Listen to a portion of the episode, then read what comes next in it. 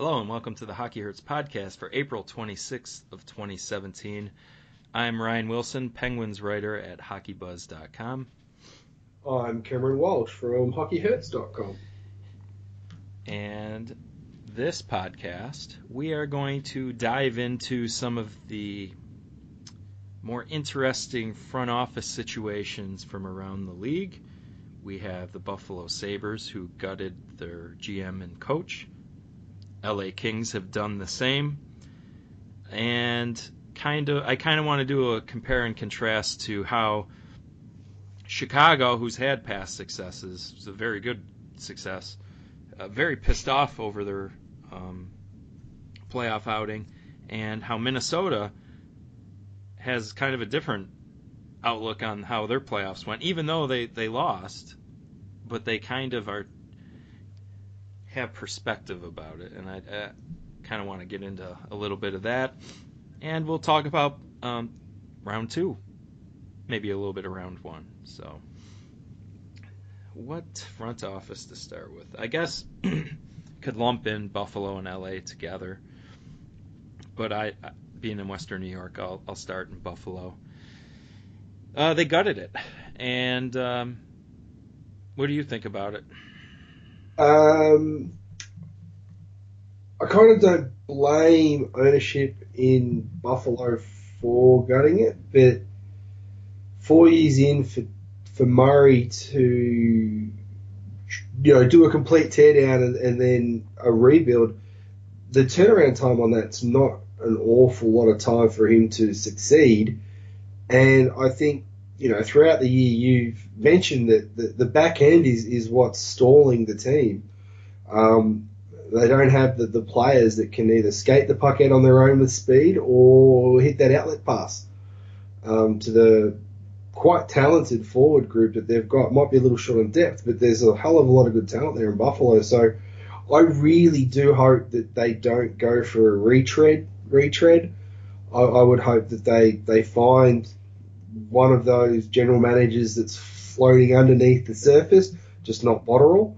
Um, yeah. And sorry, selfish. And, and, and go go from there. Look, I didn't think Bylsma was the right coach for that that particular roster anyway. So I could understand the firing of the coach, but I think the general manager was a was a little bit of an overkill. But I, I understand why. I, I get it. I just think they need to go in a, a youthful direction for a, perspective on the sport that's a bit different than the than what we always get. Yeah, um, Tim Murray deserves a ton of credit for committing to the tank for McDavid, even though that they didn't win that lottery. Because Jack Eichel, logically, logic would dictate he's going to be a Saber for a long time because of how RFA contracts work in this league. He may go down as the best Saber of all time. Could very talented. It's not, a bad level to be at. So that's a nice parting present from the GM. The O'Reilly trade, another one that's really uh, a great trade for Tim Murray. The Evander Kane trade is kind of a a neutral trade. I don't view it as a bad one, but everything else is pretty not good because so he's done nothing, nothing, nothing to build up the depth of that team. Their defense grouping is terrible. And yeah. it doesn't matter if you have these nice forwards in the top six when they have to collect the puck off the glass in the neutral zone and hope they, one, get to the puck sooner than the defenseman holding uh, their gap control, and two, maybe they chip it by him and then win that battle. As opposed to if you had a good um, defenseman pairing out there, getting it in stride, the controlled exit to the controlled entry, generating offense. And they just don't have that. And quite frankly, it's one of the most pathetic defense situations in the league. So, plus, I guess his personality, the way he kind of uh, carried himself, uh, wore on the Pegulas. So I have no problem with Buffalo getting rid of Tim Murray. He did the right thing by breaking and the whole thing down. but he showed, and some people are like, well, you gotta give him time to build. No, he showed in this in the sample since they tanked that he's not doing a good job of doing the the, the basics. And where he lost me was the day they traded Pysyk for Kulikov. Yeah, you were you you basically gave him a big cross for that. And it's not so much that I'm in love with Mark Pysyk as a player. It's just conceptually, you're not looking at the same stuff I am to make that trade. And not, not that that boy that sounded conceited, but um, You- You're going to start worrying about that now? Yeah. the the problem there is if you're going to be this modern team, that's you, you got to do those analytical stuff to, to build the depth quick and get the team back to where you want to be. The the old school approach, it, it's it's not good enough, and that's where he lost me, and I have no problem with it. The Ristolainen thing, I think, is the the commitment to him for the length of time. And the Um, money, like what's he done Yeah. to? I un- I understand the argument with the money. I, I get that argument, but but for me, it's like give him the money, but give it to him in a short dose. I mean, I mean, I know they've got him signed through until he's 27, um, but at 22, the point you were literally just about to make, what has he done to make you think that you're going to get him at at least market value for 5.4 or cheaper? And and I I just don't see how they're going to get 5.4 million dollars worth of value out of him next year because they didn't get 5.4 million dollars out of him this year. he's possessionally one of the worst players in the league, and some of that is quality of teammate around him stinks. Part of it is the team putting him in this top pairing role that it's just not him. They they think he's a one number one. He's probably So like a three that- or a four. So does that lie on the coach? He lies on That everybody decision? because the GM should be able to go to the coach who he hired, right? Exactly. and be like, listen, this guy's drowning. What can we do to help him? Because we keep going. I, you can push a guy to try and get better and let him go through some rough patches, but this is like a, a very long rough patch where he, um, even if you don't love all the, the the metrics involved with the possession stuff, you don't want to be near dead last in the NHL. If you did last, the, the it's not the metrics that's the problem. and there are team effects involved here, and I've referenced them before. But there was a, I forget who was it James Mirtle that tweeted it. I had it in a blog a little while ago.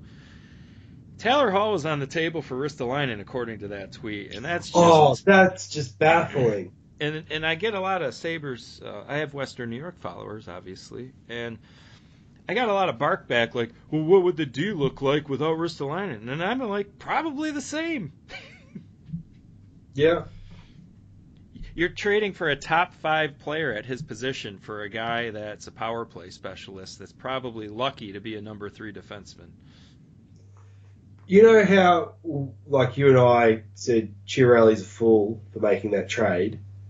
You take the Larsson Ristolainen comparisons, and Chiarelli did all right. I mean, he could have really fucked himself up the ass if he'd if he'd gone for the Ristol. Like, imagine that. Imagine if it was Hall for Ristolainen.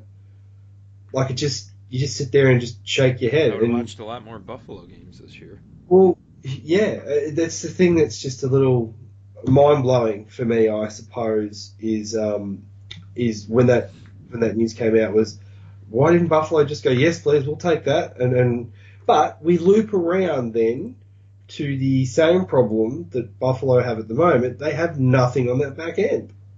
Nothing. Franson was their leader in even strength points per 60 and possession. And I'm not saying, like, does that mean Franson's. Well, Franson played better than Ristolainen last year for all the crap that that guy takes. And he doesn't look good doing it. He's slow and all that, but there's a significant gap in the numbers. Now, they have Guhle coming up, young player. I think they're trying to lure a KHL defenseman. So they're trying, but they really gotta. They lost Mark Pysyk for nothing. Not that he's, yeah. like I said, he, he maybe he's a number four or number five, but why do you want to lose that for nothing when you barely have that to begin with? Yeah, I know what you mean. Like I don't want to go all in on the the Mark Pysyk thing, but that's a a sign it's of just not understanding. Yeah, value. Yeah, no, I get I get your argument. It's it's not so much the player himself; it's the process of that trade that's the problem there, and it's a good point to make. So, behind at behind the net, I had a really nice Twitter thread last night, and I'd like to read some of it. It's about front offices in the um, NHL. Re NHL analytics. Call this the contact approach. Surely the long standing approach to team management cannot be optimal. Almost 60% of NHL GMs played in the NHL, another 25% are the children of NHL execs. That's a tiny pool to be picking from. The remaining spots are filled by guys who didn't make it to the NHL, guys with long track records as total insiders. And then there's John uh, Chayka. But he even John Chayka played. He's got a hockey DB page. The irony is that. So have you. Yeah, mine's not very impressive, but yes, I do have one. the irony is that the pool used to be larger. In 1969, you had 12 teams, and Scotty Bowman, Sam Pollock, Tommy Ivan, and Wren Blair were GMs. Did I lose my feed here? The average age of an NHL GM was 46 in 1969. Today it's 54. Major League Baseball went 52 to 44 the last few years. NHL GMs are the oldest of the big four sports. So we literally have a 30 team league with 30 GMs who are educated at the same school per contact. Surely there must be others to hire. And it seems so strange that 50 years ago, a guy on your softball team who liked hockey could become a GM, in parentheses, Sam Pollock. But today, options are narrower. One item that always shocked me the spread of the outcomes in drafting round two onwards indicates no skill on the part of teams at all. Example, randomly shuffling picks 31 through 250 gave you the same spread of games played, etc. Groupthink recruiting from a small pool enables this. If I look at Major League Baseball, the major accomplishment is driving down player share of revenue without a true salary cap. View it as legal collusion, bring in people not wedded to groupthink. They don't overpay crappy players. Uh, conventional wisdom says they're good. As a GM, you need five to seven years to pull off your strategy, but need to face the press after five to seven games. Playing it safe lets you keep your job. Winnipeg's a great example. Absurdly loyal fan base. No downside to taking risk. Went with went with all hockey men and are just as bad as Atlanta. I don't know Kevin Cheveldayoff, but he didn't draw the same conclusions as Billy Beane did from being a failed first round pick. that was funny when I read that. At any rate, there's still low hanging fruit. People with a better approach will clean it up, and the GM mix will change soon enough. Um, I thought that was a really nice thread. It was. It covered off a lot of things that you and I have discussed before and, and put into perspective some of the, the reasons why I think the game as a whole can't move forward until those running the teams and the sport get younger. The, the sport's stuck. Doesn't mean I'm not going to sit here and bang my head up against the, the table because of it, but it, the refusal to take risks, and I get it, these owners are businessmen. They have money, they don't want to just throw it away willy nilly. So they go with somebody who's supposed to know what's going on in the league. I get that. But they didn't make that money without taking risks themselves the first time. So I, I wanted to tie that philosophy into, well, the Sabres are clearly in need of a GM. They are indeed. So you got candidates like Dean Lombardi out there, which, who, by the way, according as of last night, nobody's asked for permission to speak to him. So kudos keep to Buffalo.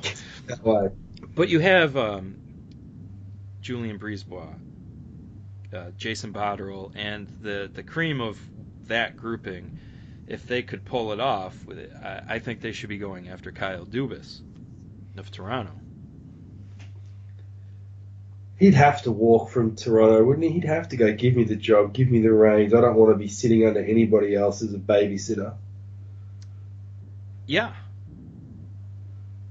it's it's too bad they hired Lou. It would be too bad if they hired Lou and Kyle left. Well, that's the risk you run for not wanting to. I legitimately think they've just got Lou for contacts. Literally, he is just a walking Rolodex. Maybe. And if that's the case, then, you know, that's fine. It's, But, it's the um, thing. I Buffalo think should be going that direction because of all we know uh, with, with behi- at, behind the net, the, the thing I just read. Why wouldn't you go in that direction? What do you have to lose? Well, Is the risk moment. really any greater than hiring a retread? Hey, newsflash. Why is the retread available? Very good point.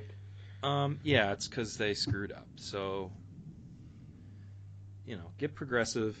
Uh, you don't have to be over 50 years old to do the job. You just need the skills to do the job. I think that was the thing that was frustrating for me with the Chiarelli hire is that Edmonton have got so many pieces in place. Yeah, but that that organization is so what he's talking about. No, no, I, I get that, but it's like if there was ever an opportunity to take a risk, it is when you have technically a cheat code for five or six years in Connor McDavid. Like, that's the time you could get there and throw it to a young guy and go, all right, we've tried and failed a couple of times at this with older heads. How about we throw it to a younger head and move forward with that? But, you know, like you said, the the organization is that guy. I get it. Yeah, so if they didn't get McDavid, where would they be right now? Oh, they'd be the, the same laughing stock they were prior to that. I mean, no That offense. to doesn't Jack- get enough talk, by the way. Yeah, I know. They have had four first round picks, and some of the years it's been un, like Nail Yakupov isn't a great year to have the number one pick. Uh, okay, so Connor McDavid, like the thing with the Connor McDavid um, lottery, my understanding, at least from what I remember, it was Buffalo and Arizona, right, that were worst and second worst. Yeah, They wouldn't even have gotten Eichel out of that if they didn't land No. Connor. Yep. So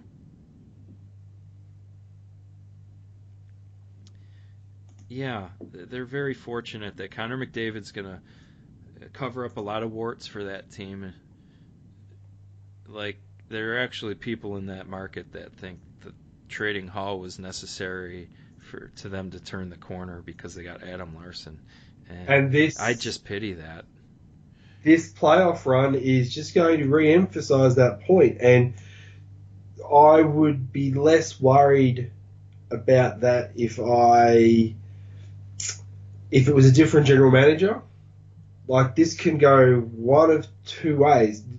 The I think the problem I have is that they overpaid severely for Lucic, right? And they're going to have to re-sign some guys like McDavid's going to max out whatever the max will be at the time he has to do his deal, right? Which just makes perfect sense and, and is perfectly fine. But it's the and we're going to get to Chicago, but it's the side it's the side contracts that start to cause problems when you have to pay your superstars to the cap, and it's those other deals that are going to do them in. And Chiarelli showed in Boston he can't assess that. And we can, and that's fine to segue right into Chicago. I don't have much more to add on the that other stuff. Um, yeah, Chicago. So they've done the the rebuild back from purging at least once to to get back to a Stanley Cup, and that's very impressive. Yes. I think the big factor in all this is, and I keep, I did the the long comparison to Chicago, to the Penguins on a blog last Saturday. Can the Blackhawks learn from the Penguins? Because Pittsburgh did not get the bridge contract from Crosby Malkin from making the ELC to six mil. They went both to eight point seven, and the cap ceiling was not where it is right now. right? No, they got tight real quick. Blackhawks got ELCs from Toews and Kane. Then six million, a significant salary even then. but that's 12 million combined. They're at 21 million combined now, and they're in their late 20s. They're going to show uh, the aging curves are going to start to show their face. That doesn't mean that they're still not going to be effective, but that's a hell of a lot of cap space to lose. And like LA, Chicago has shown a little bit of the loyalty issue with some of these players, whether they give them the contracts to start with, like Bickell, Yeah. or they bring back a Johnny Oduya and Andrew Ladd, expending spending on assets at the deadline, or, or trading for.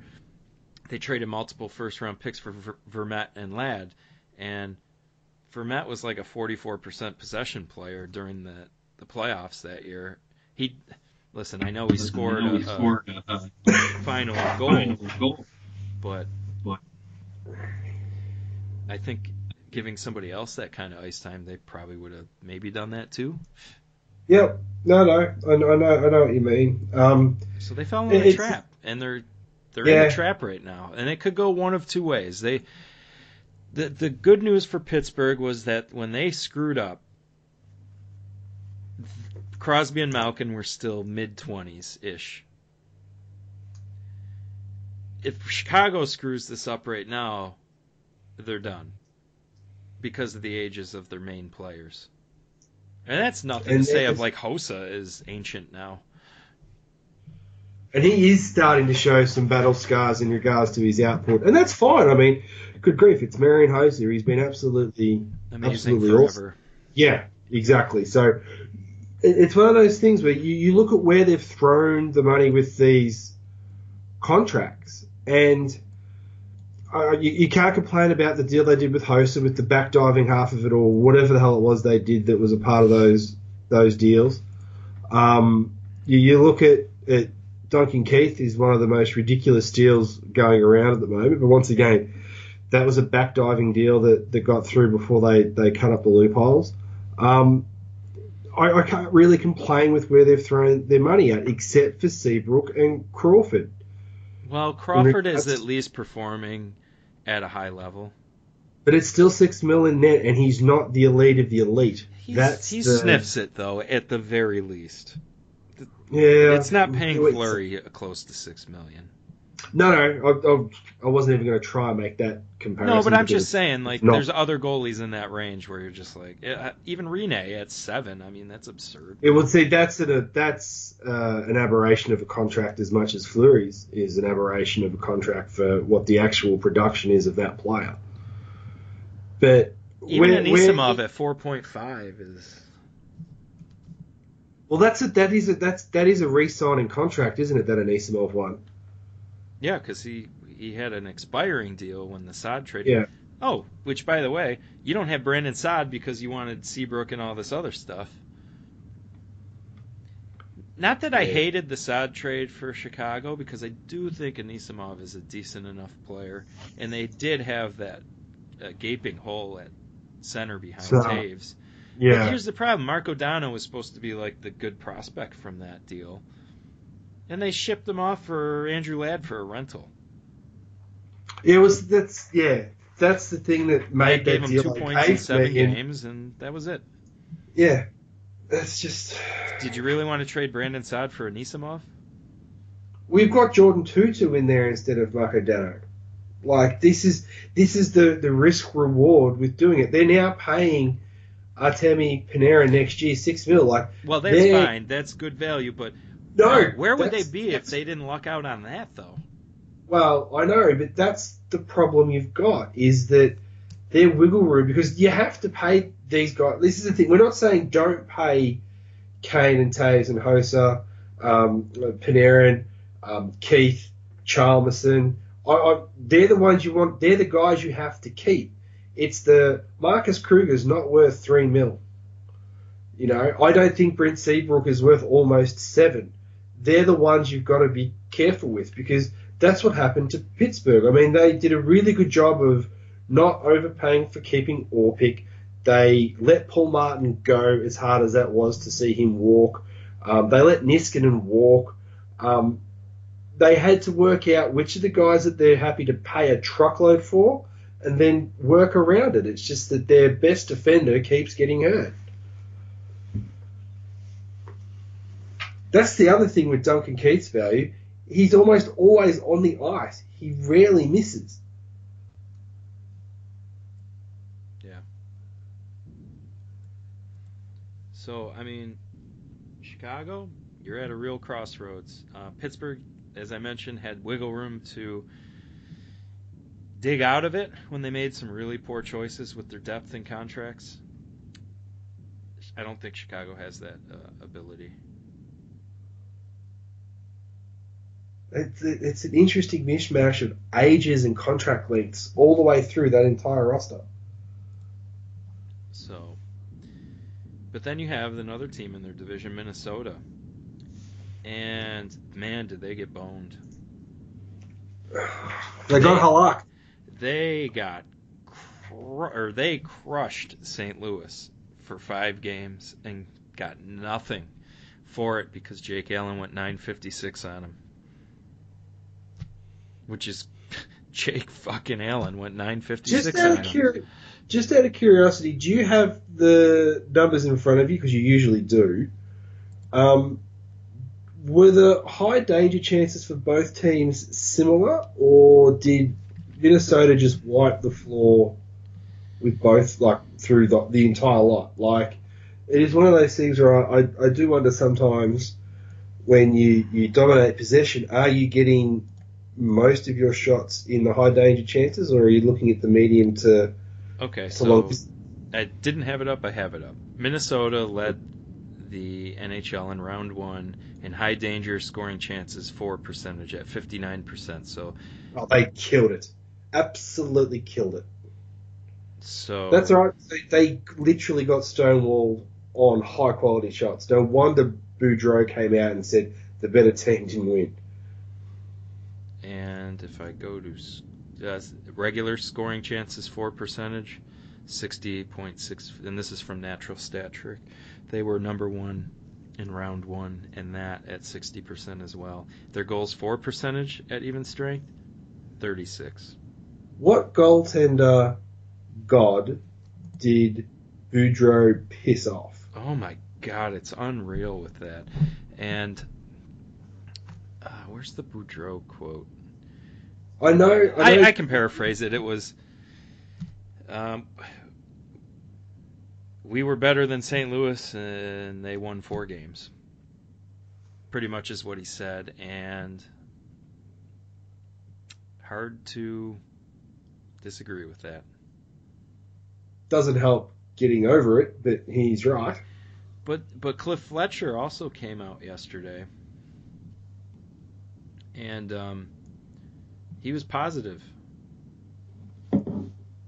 about it, which Which is important. It, it, that is important to not overreact. And not that Cliff Fletcher has been a perfect GM. I mean, they can't screw years like this up, whether it's their fault or not, because of those Parise Suter contracts. They're going to kill him down the road. Yeah. Oh, I'm But sure they're well aware of There's that. no reason to gut the thing. When they were a really good team this year and they went up against a fluky, mediocre, I'm being polite, goalie that had the series or stretch of his life.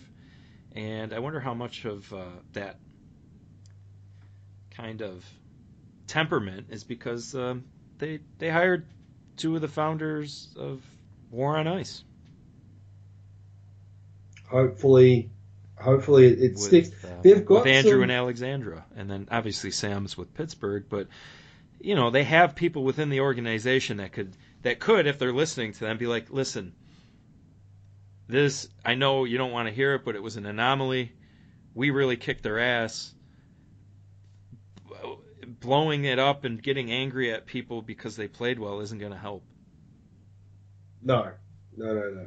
So maybe and that having that in the organization, and I'm just, I guess I'm assuming, but you don't hire those people, in, in at least in my opinion, to not ever, you know, get input. Well, you fire them when they tell you not to trade PK Subban. That's what you do if you've got them. yeah, had to have been a good first round for Mr. Pfeffer. uh, but you, you're exactly right. You, you hope that they haven't just got them there for the sake of saying they've got them, and that they are going to listen and, and not panic. Like my biggest concern for the Parise and Suter contracts is Parise's back. If he can't stay healthy, then that cap's just, just sits around their neck, and he's 32 now. So like they've got 17, 18, and 18, 19 at the most, I think, to get. And his style of play. Yeah, that's, that's the thing. Like after that, he's 35 maybe because I don't know when his birthday is. You're in trouble then. Like in regards to getting production out of him and the ability to build more players into that roster around seven and a half mil each year is, is really really hard because that the salary cap in this league is not going up at any rate.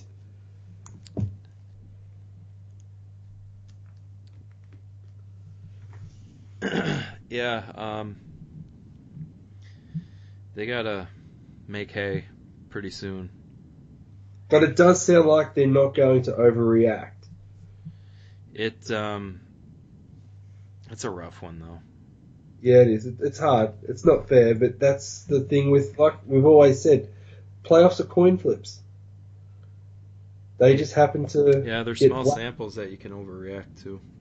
Yep, they happen to get black four times in a row and lost. Too much luck But- in this uh,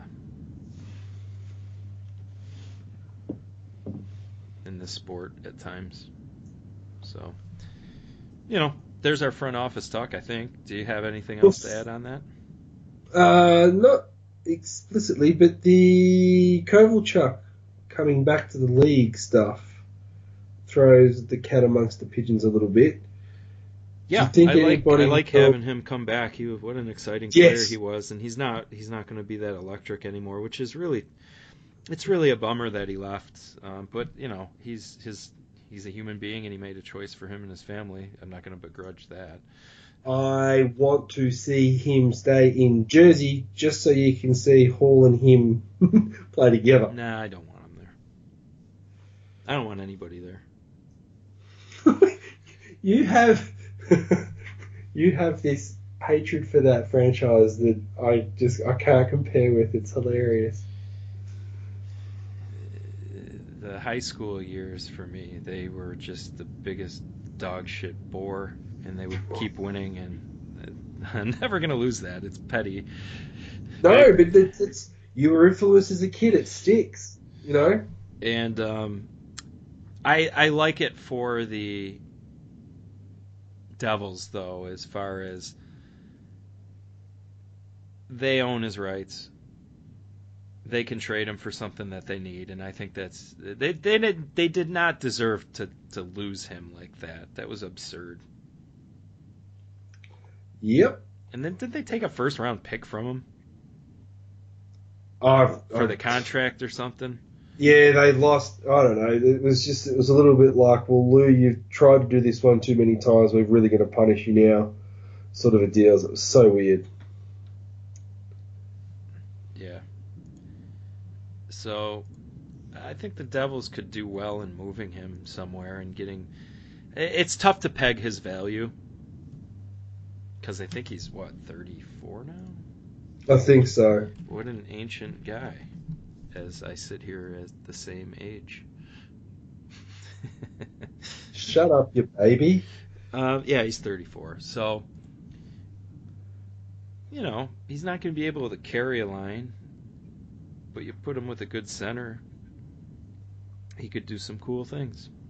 Yeah. So I look forward to seeing how that plays out and what the return is. It's a very uh, fascinating development. So, Considering that it's supposed to be a weak draft, it's um be interesting for the free agent market and all that sort of stuff building up to it. This doesn't have the hype of you know, I mean- and McDavid. he can't just sign with another team. That's not going to happen. Well, it could, No, it but can't. there's no way the other general managers are going to let it happen. Correct. They're not going to do that. So we'll see where that goes. Um, that's kind of an off-seasony topic, though, that we can we'll, we'll tackle down the road. Get him in Vegas with Thornton. I have my thoughts on Joe. oh, still can't believe he played with an ACL and an MCL tear. Yeah. I do wonder. He obviously enjoys San Jose, but at what point? Like, last year was their shot. Yeah, that sucks. Joe was a big part of why they were who they were, and he's, you know, that 1.34 points per 60 that at even strength this year is a huge cry from over 2.0, which he's been forever. So the decline has started. Doesn't mean he's not still good, but we'll see about that too. So, um, shall we preview the series or the what I consider the most interesting series of round two? I don't believe I have any bias in that either. No, I honestly don't. I think. I think everybody can agree Pittsburgh Washington is really the premier series. Well, it's it's not often you get a chance to go payback the next year straight away in exactly the same spot. Second round again. The Capitals have, have got to do it to. I think they get past Pittsburgh, they win the whole thing. That's I've thought that probably since about game sixty, and I still stand by that now. So Pittsburgh beat them last year and went on to win the Stanley Cup. What what is different do you think from last year? There I think there's some to- obvious ones, but you know. Yeah, prior to the prior to the playoffs starting, even when they had Chris Letang, Pittsburgh was struggling to suppress shots. And the one thing that Washington did well last year in the playoffs was actually get shots against Pittsburgh. So that was the only round in the four that they played that Pittsburgh, well, it was the highest amount of shots they bled against the Capitals for all four rounds last year. And I can't see a team like Pittsburgh at the moment, the way it's constructed, reducing the Capitals' ability to shoot pucks at the net. And So the then it comes down- Oh, sorry. No, no, I was just going to say, then it comes down to what happens in net. And I know which way I would trust more than the other. So I think you've highlighted some of the things that I totally agree with. Washington gave Pittsburgh the. I know that it went seven games with Tampa, but Washington was gave Pittsburgh all they could handle, and Matt Murray bailed their ass out. Care to guess what his even strength save percentage was against the Capitals in that series? 940 something. Yeah, it was 945. His um, high danger save percentage was 87.5. You get anything above 85 in the high danger, and you're doing really well. And particularly really against. well. Yeah. 87 So- is legit. I remember that one game. Washington killed him, and Murray made like 50-ish saves or something, and let in one goal. They had no business winning that game. What if Was they that lose the that Chris game? How's the series go? Was that the Chris Letang-less game after the suspension? And was that also the was that the same game that Bonino seemed to want to keep hitting the puck out of the zone? that, the the series kind of it's. I haven't really looked back on a lot of it um, since then, so it all blends together. But I know there was a game where Murray just stole it, legitimately Yeah. stole it, and they don't have Matt Murray this year, and Fleury is going to give you good and very bad, and that's just the way it goes. the way look the way it works, if you look at it from a purely from a Pittsburgh perspective, right? We can flip the switch and have a look at it from the Capitals, but Fleury can steal you games. He's proved that I think twice already in, in the series against Columbus. What you don't want to do though is have a game Once where you're in it. sure. Once for sure. What you don't Game. want to have, yeah. What game? The clinching game. He stole the game. I thought. Well, I thought he stole game one as well, but Not a lot of high danger from that game.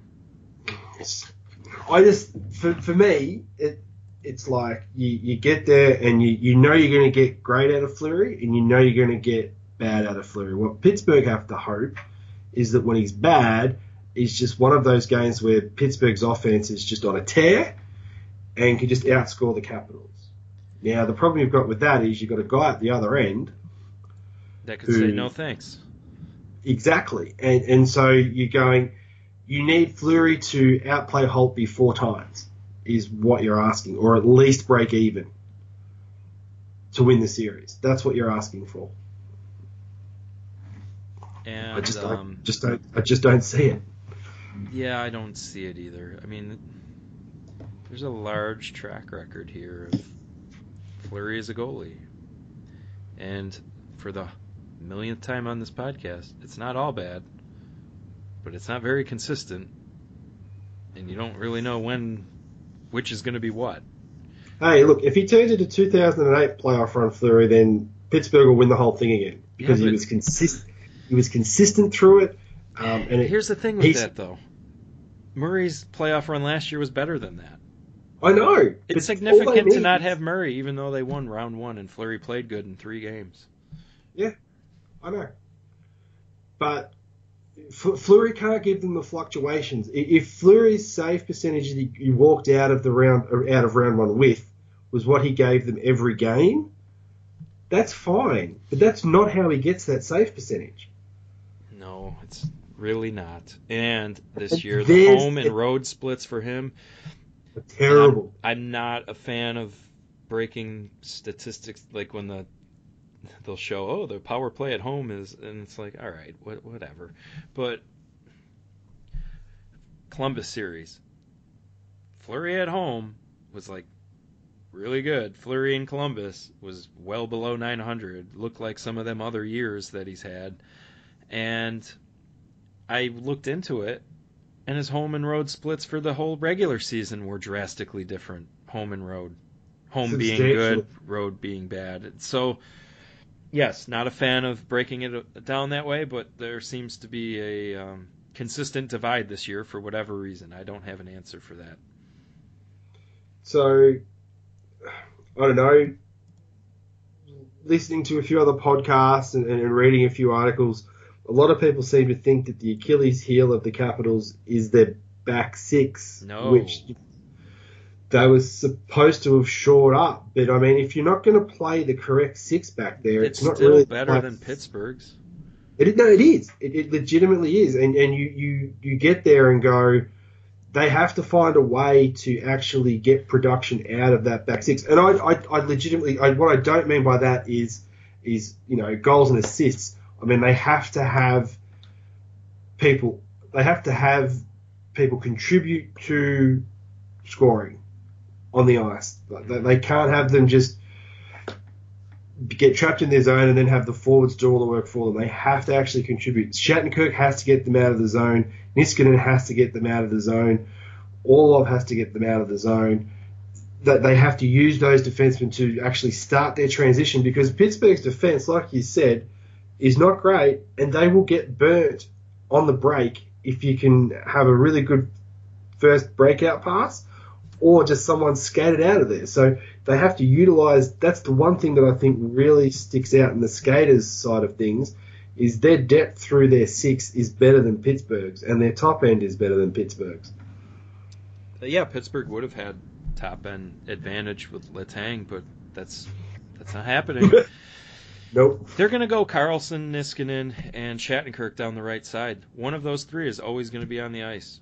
That's um, really good. Orlov, totally underrated. The other two left defensemen, depending on who they use, I like Schmidt the most out of the, the remaining ones. His skating was very evident against Toronto. And they're going to need it. But Alzner and Orpik,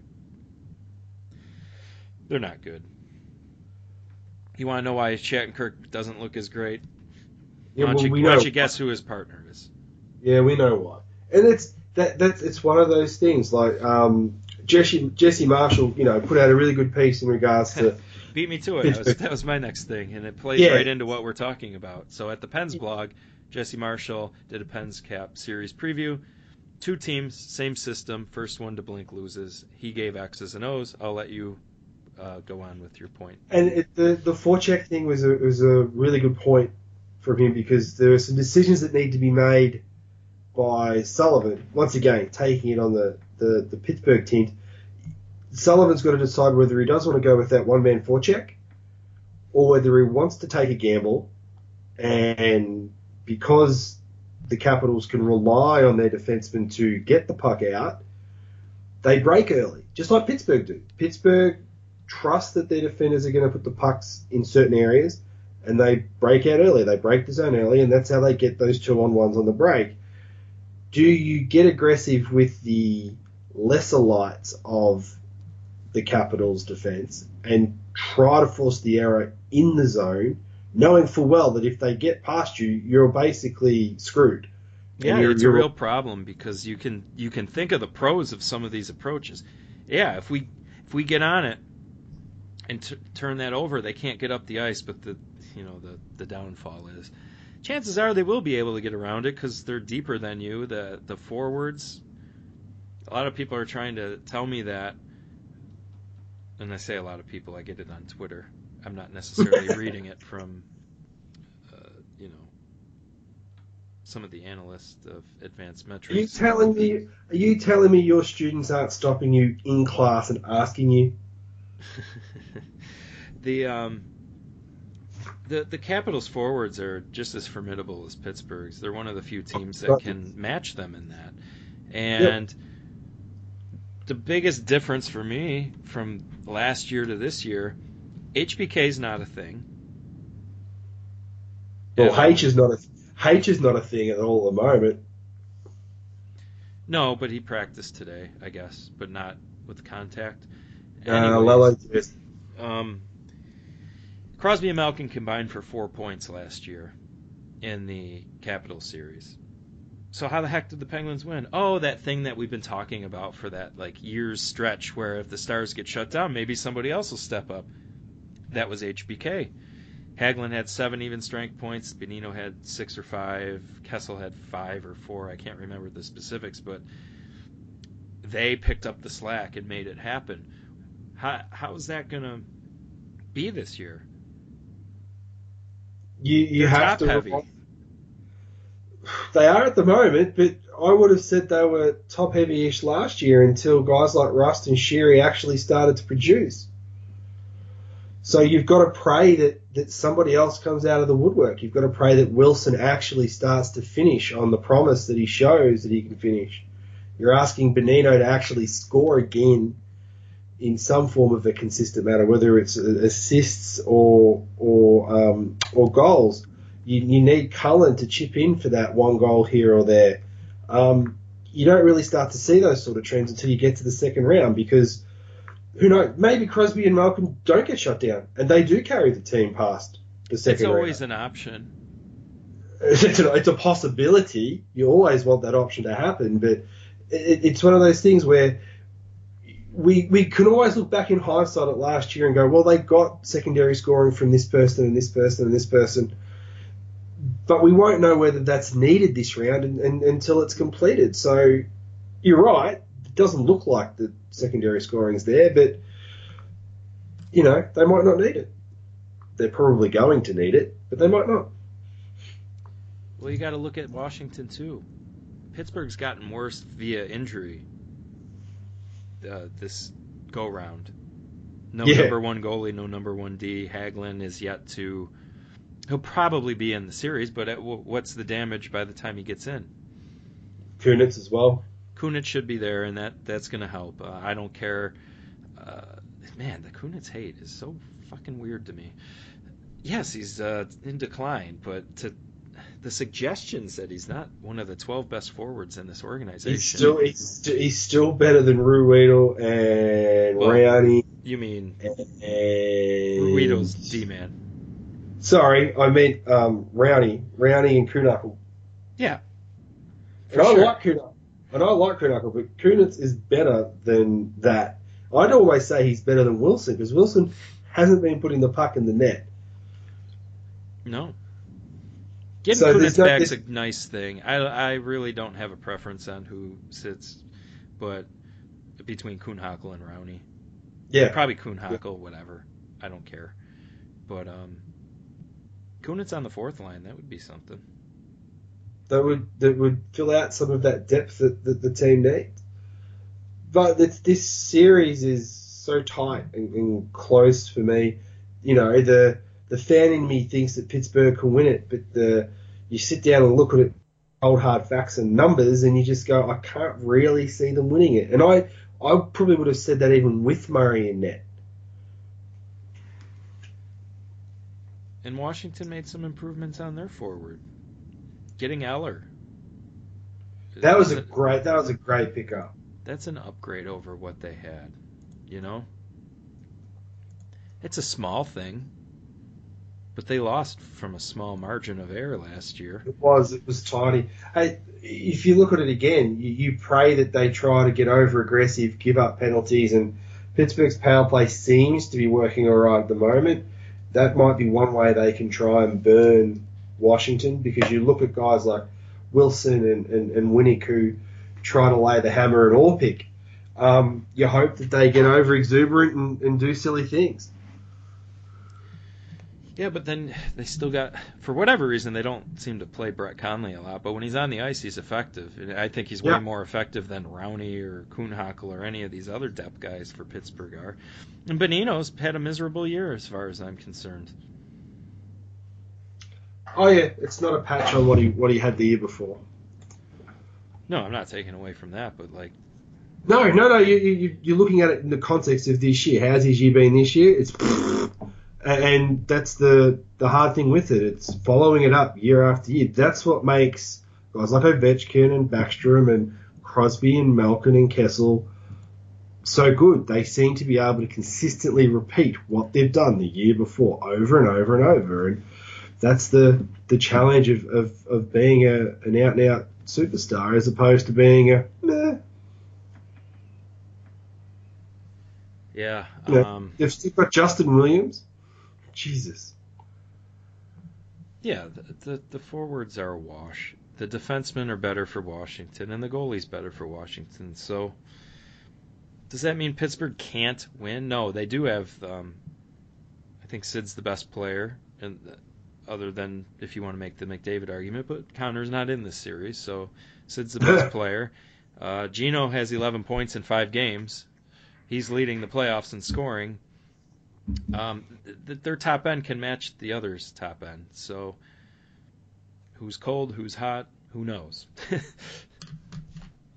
What I do know is that in, you know, 40 ish hours, we'll get to find out a little bit.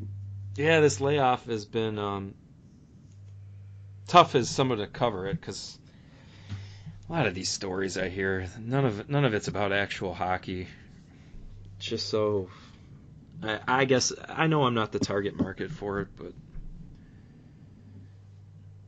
it's just it's, so many of them are just cliched, cringeworthy stories. Techni- technically, the players are playing for free right now because they don't get paid in the playoffs, right? It feels like some of the uh, writers, particularly the beat writers, are just fluffing it in right now with the stuff that they write. They're not even trying. Trying. It's just there's a market for it. I promise you that. well, the market is not this podcast, obviously. No, probably not many of our listeners either, unless we No. got hate listeners. so, I'm I'm picking Washington. They're my Stanley Cup pick. That doesn't change. They're mine too. I, I, I stand by it. If Pittsburgh gets through this round, I think they win it. I- I think- Mm, I think they get to the final. I think, Um, I think Nashville could get them. I, I no, I, that's the thing. I don't. Okay. I legitimately, I legitimately think that whoever wins that series wins the whole thing, and it could be funny. Pittsburgh could win the next, win this series, and then get knocked out by fucking Ottawa.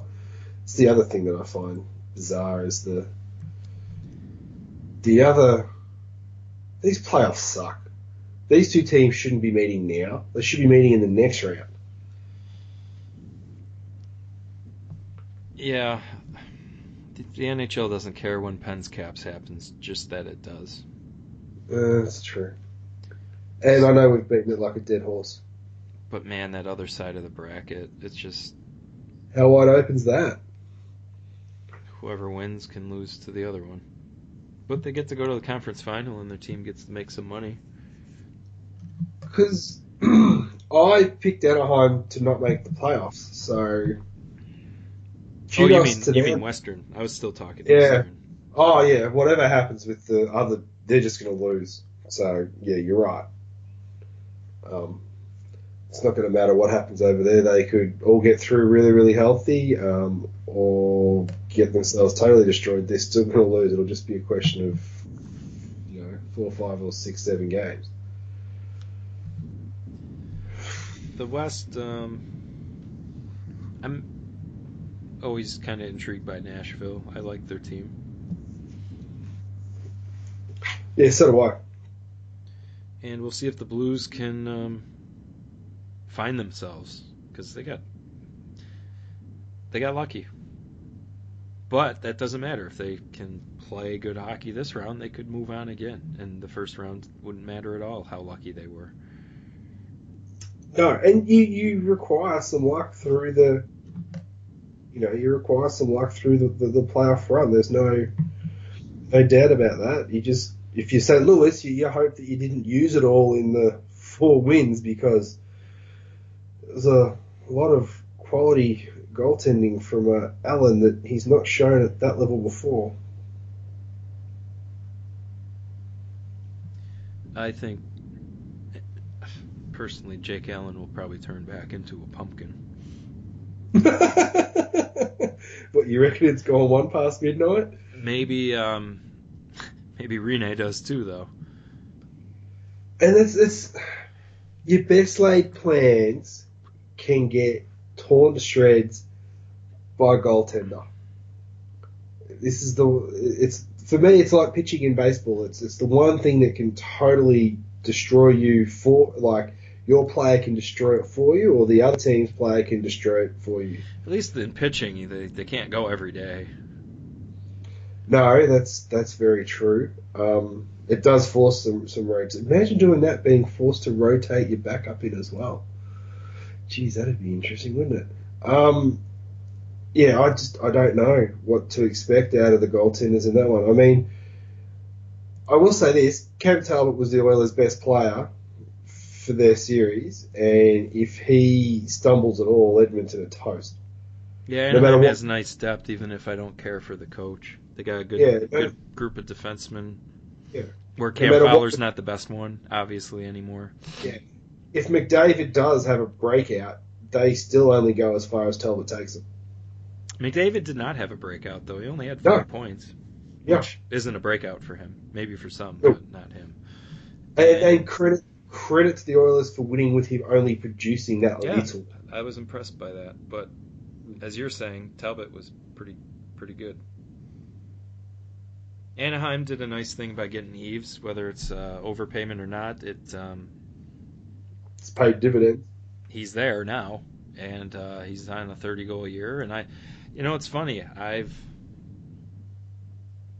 every year that the Penguins uh, off-season depth, I always bring him up because at that one and a half million dollar price point, I've always been a big believer for him.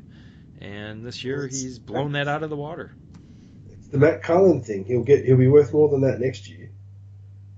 Yeah, don't know if I want to be the guy to give him the next contract, but No, no, no, no, no. You, you, you you're always trying to jump in to be the team that gets the benefit, and then somebody else can pay for it the following year.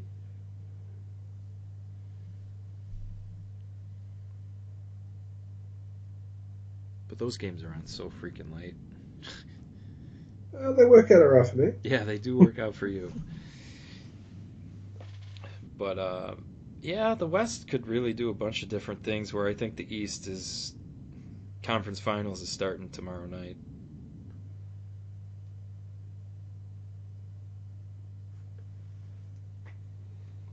Between Because it's West. Is it West? It's West today, isn't it? is it both West games today? Oh, I don't know. Time zones always screw me over when we're trying to talk about this. I know what it is for me. Let's see. Yep. Predators and Blues eight. Oilers Ducks ten thirty. Why on earth wouldn't you have east west east west every night? That way you can have one game just bleed into the other. uh, logic. Although, admittedly, both the Predators and Blues are central time zones, so you know it does make it a little harder. But uh, whatever, I've given up trying to work out the NHL. Um, I don't know. Are we missing anything? No, I think I think we covered it off. I think we got everything out that we needed to, considering where we are in the week in the year.